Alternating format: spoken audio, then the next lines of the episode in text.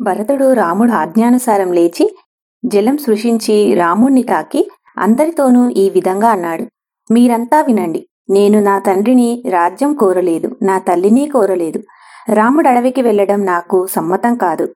రాముడికి బదులు నేను పద్నాలుగేళ్ళు వనవాసం చేస్తాను.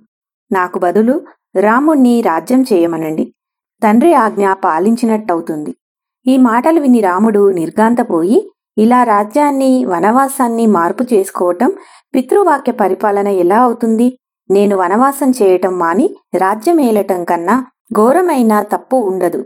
ఈ పద్నాలుగేళ్ళు పూర్తి కాగానే నేను భరతుడు కలిసి రాజ్యం చేస్తాము అన్నాడు. చుట్టూ చేరిన వారు రాముడి మాటలకు భరతుడి మాటలకు కూడా సంతోషించారు. వారు భరతుడితో నాయనా రాముడు చెప్పినట్టు చెయ్యి. అతన్ని తండ్రి రుణం తీర్చుకోనియ్యి అన్నారు. రాముడు సంతోషించాడు కాని భరతుడి గుండెల్లో రాయి పడింది. చివరకతను రాముణ్ణి పాదుకలిమ్మని అడిగాడు. రాముడు ఆ పాదుకలను కాళ్ళకు వేసుకుని భరతుడికిచ్చాడు. భరతుడు రాముడితో నీవు కాకపోతే నీ పాదుకలే లోకాన్ని రక్షిస్తాయి. నేను మునివేషంతో ఫలములు తింటూ రాజ్యభారం ఈ పాదుకలకు అప్పగించి ఊరు బయట ఉండి నీ రాక కోసం ఎదురు చూస్తూ ఉంటాను. పద్నాలుగేళ్ళు దాటిన మర్నాడు నీవు రాకపోయావో అగ్ని ప్రవేశం చేస్తాను అన్నాడు. రాముడెందుకు సరేనని భరతుణ్ణి కౌగిలించుకుని నీ తల్లిని రక్షించు. ఆమె మీద ఆగ్రహించావో నా మీద సీత మీద ఒట్టు. ఇక వెళ్ళిరా అంటూ కన్నీరు కార్చాడు. భరతుడు బంగారు అలంకారాలు గల రామపాదుకలను పూజించి రాముడికి ప్రదక్షిణ చేశాడు. తర్వాత రాముడు తన తల్లులను ఇతరులను సాగనంపి పర్ణశాలకు తిరిగి వచ్చాడు. భరతుడు రాముడి పాదుకలను నెత్తిన పెట్టుకుని శత్రుఘ్నుడితో సహా రథమెక్కాడు. వశిష్ఠ నామదేవ జాబాలి మొదలైన వారు ముందు సాగారు. భరతుడు సపరివారంగా తిరుగు ప్రయాణంలో భరద్వాజ ఆశ్రమానికి వచ్చాడు. ఆయనతో జరిగినదంతా చెప్పి ఆయన వద్ద సెలవు పుచ్చుకున్నాడు. శృంగబేరీపురం మీదుగా ప్రయాణించి అతను చివరకు అయోధ్య చేరుకున్నాడు.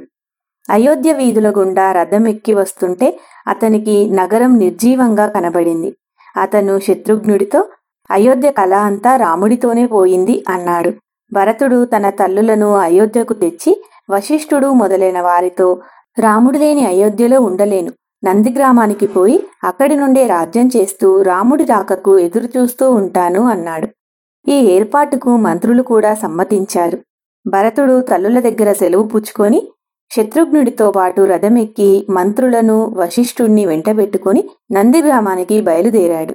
తన వెంట రమ్మని అతను ఆజ్ఞాపించకపోయినా సేన కూడా అతని వెంట నందిగ్రామానికి కదిలింది. నందిగ్రామంలో పాదుకలకు శ్వేతఛత్రము ఇతర రాజమర్యాదలు జరగాలని భరతుడు ఉత్తర్వులిచ్చాడు. తన తల్లి మూలంగా తనకు కలిగిన అపకీర్తి పోగొట్టుకోవడానికి మహాత్ముడైన భరతుడు జడలు ధరించి నారబట్టలు కట్టి మునివేషం వేసుకుని నందిగ్రామంలో ఉండి కొసల దేశాన్ని పరిపాలించాడు. రాజతంత్రం ప్రతీదీ పాదుకలకు చెప్పుకునేవాడు. సామంతులు తెచ్చిన కానుకలను పాదుకలకు నైవేద్యంగా పెట్టేవాడు. రాముడికి జరగవలసిన పట్టాభిషేకం ఈ విధంగా రామపాదుకలకు జరిగింది. భరతుడు వెళ్ళినాక రాముడు కొంతకాలం ఆ పర్ణశాలలోనే ఉన్నాడు. క్రమంగా అతనికి ఒక విషయం తెలిసి వచ్చింది.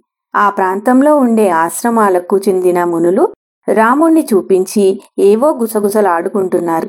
దానికి తోడు వారంతా ఆ ఆశ్రమములు విడిచి వెళ్ళిపోబోతున్నారని కూడా తెలిసింది. ఇదంతా ఏమిటో తెలుసుకోవాలనుకుని రాముడు మునులకు కులపతి అయిన ముసలి ముని వద్దకు వెళ్ళి మీరంతా ఆశ్రమాలు విడిచిపోతున్నారట.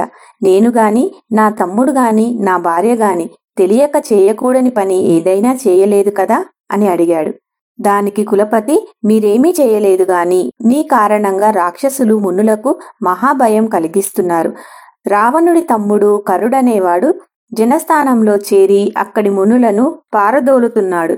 ఎప్పుడో మాకు పీడ చుట్టుకుంటుంది. అందుచేత ఈ ప్రాంతం వదిలిపోవాలనుకుంటున్నాం.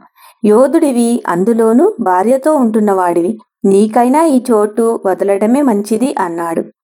తరువాత అక్కడి మునులు చాలా దూరాన ఉండే మరొక ఆశ్రమానికి వెళ్ళిపోయారు. రాముడు మాత్రం కొంతకాలం అక్కడే ఉండి తాను కూడా ఆ ప్రాంతం విడిచిపెడితే మంచిదని నిశ్చయించుకున్నాడు. ఆ ప్రకారమే అతను సీతా లక్ష్మణులతో బయలుదేరి అత్రి మహాముని ఆశ్రమానికి వెళ్ళాడు. ఆయన వారిని తన బిడ్డలలాగా ఆదరించి తానే స్వయంగా వారికి అతిథి సత్కారాలు చేశాడు. తరువాత అత్రి మహాముని జగద్విఖ్యాతురాలైన తన భార్య అనసూయను పిలిచి ఆమెకు వారిని పరిచయం చేశాడు. అనసూయ ఇప్పుడు చాలా వృద్ధురాలు. జుట్టంతా తెల్లబడిపోయింది. అవయవాలు సడలిపోయాయి. కాని ఆమె తపశ్శక్తి సాటిలేనిది. అత్రిమహామును రాముడితో ఒకప్పుడు వర్షం లేక పదేళ్ళపాటు కరువు వస్తే ఈమె తన తపశ్శక్తితో గంగను ప్రవహింపజేసి మునులకు ఫలములు ఉత్పత్తి అయ్యేటట్టు చేసింది. పది రాత్రులు ఒకే రాత్రిగా ఉండేలా మరొక సందర్భంలో చేసింది. సీతను ఈమెకు నమస్కారం చేయమను అన్నాడు. రాముడు సీతతో ఈ మహాత్ముడి మాటలు విన్నావు కదా అనసూయాదేవికి నమస్కరించు. అందువల్ల నీకు శ్రేయస్సు కలుగుతుంది అన్నాడు. సీత అనసూయకు తన పేరు చెప్పుకొని నమస్కారం చేసి ఆమెను కుశలం అడిగింది అనసూయ సీతను చూసి ఎంతో ముచ్చటపడి తల్లి నీవు బంధువులను ఐశ్వర్యాన్ని అహంకారాన్ని సమస్తాన్ని విడిచి భర్త వెంట పతివ్రత ధర్మంగా అరణ్యాలకు వచ్చావే నీ భాగ్యమే భాగ్యం. అమ్మా నేను ఎంతగానో ఆలోచించి చూశాను. స్త్రీని సమస్త వేళలా భర్తలాగా రక్షించేవారు మరెవరూ లేరు.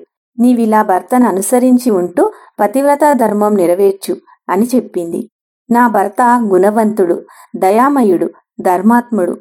నా మీద అచలమైన ప్రేమ గలవాడు. నాకు తల్లి వంటివాడు తండ్రి వంటివాడు మోహనకారుడు. అటువంటి భర్తను సేవించటానికే నేను చిన్నతనం నుంచి పతివ్రతా ధర్మాలు తెలుసుకున్నాను. అడవికి వచ్చేటప్పుడు నా అత్త కౌసల్య కూడా నాకు ధర్మం బోధించింది. ఇప్పుడు నీ నోట కూడా అవే వింటున్నాను అన్నది సీత ఎంతో వినయంగా. సీత తీయగా మాట్లాడుతూ ఉంటే అనసూయకు ఎంతో ముచ్చటయ్యింది. ఆమె సీతతో అమ్మా నీకేమైనా కోరిక ఉంటే చెప్పు నేను తీర్చుతాను అన్నది. సీత ఈ మాట విని ఆశ్చర్యపడి మీరా మాట అనటమే నాకు పదివేలు అని సమాధానమిచ్చింది. అయినా నా సంతోషం కొద్దీ ఇచ్చేది నీవు తీసుకోవాలి అంటూ అనసూయ సీతకు ఒక దివ్యమైన పుష్పమాల ఒక చీర కొన్ని ఆభరణాలు శరీరానికి పూసుకునే పూత మంచి పరిమళ గంధము ఇచ్చింది. తర్వాత అనసూయ సీతతో నీ భర్త నిన్ను స్వయంవరంలో పెళ్ళాడాడని విన్నాను.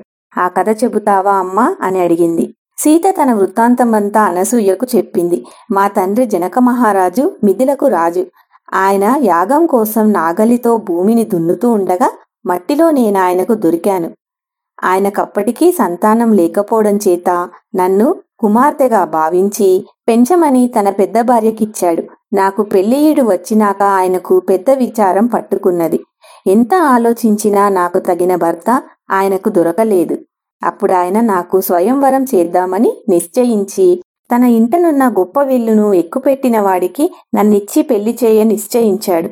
ఎందుకంటే దైవాంశం ఉన్నవారు తప్ప మామూలు మనుషులు దానిని ఎత్తనైన శక్తి లేని వారవుతారు. ఎందరో రాజులు స్వయంవరానికి వచ్చి ధనస్సును ఎత్తలేక దండం పెట్టి వెళ్ళిపోయారు. అంతలో విశ్వామిత్ర మహాముని రామలక్ష్మణులతో సహా యజ్ఞం చూడవచ్చారు.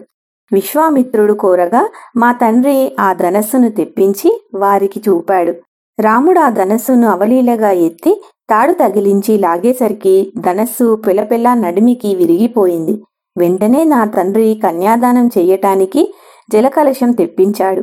కాని రాముడు తన తండ్రి అనుమతి లేకుండా నన్ను పెళ్ళాడనన్నాడు. తరువాత మా తండ్రి అయోధ్యకు కబురు చేసి దశరథ మహారాజును రప్పించినాక మా ఇద్దరికి పెళ్ళి జరిగింది. ఈ కథ విని అనసూయ ఎంతో సంతోషించింది. ఆమె సీతను తన ఎదుటనే అలంకరించుకోమని చెప్పి తరువాత ఆమెను రాముడి వద్దకు పంపింది. రాముడు ఆమె అలంకరణలన్నీ చూసి ఇవన్నీ ఎక్కడివి? అని అడిగితే అనసూయ ఇచ్చిన కానుకలని సీత చెప్పింది. రామలక్ష్మణులు పరమానందం పొందారు. సీతారామ లక్ష్మణులు ఆ రాత్రి అత్రి మహాముని ఆశ్రమంలో గడిపి మరునాడు సూర్యోదయం వేళ అత్రి మహాముని వద్ద సెలవు తీసుకున్నారు. నాయన ఈ అరణ్యంలో నరభక్షకులైన రాక్షసులు కూడా ఉన్నారు. మునులు ఫలముల కోసం అడవికి వెళ్ళి వచ్చే దారి చూపుతాను. ఆ దారినే వెళ్ళండి అని అత్రి చెప్పాడు.